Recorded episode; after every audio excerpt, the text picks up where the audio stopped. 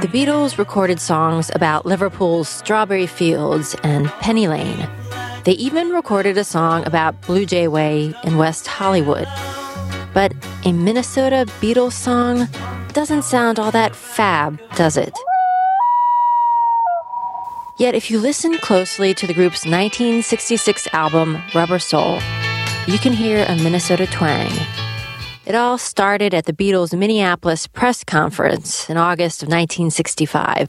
Randy Resnick, an employee with the local B Sharp music store, approached guitarist George Harrison with a gift. It's fab, that. It is. It's great. You got one for me?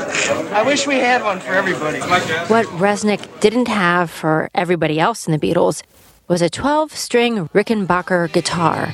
And it was that guitar that George Harrison played three months later, recording If I Needed Someone from Rubber Soul. So remember, next time you hear this song, there's a little Minnesota in it.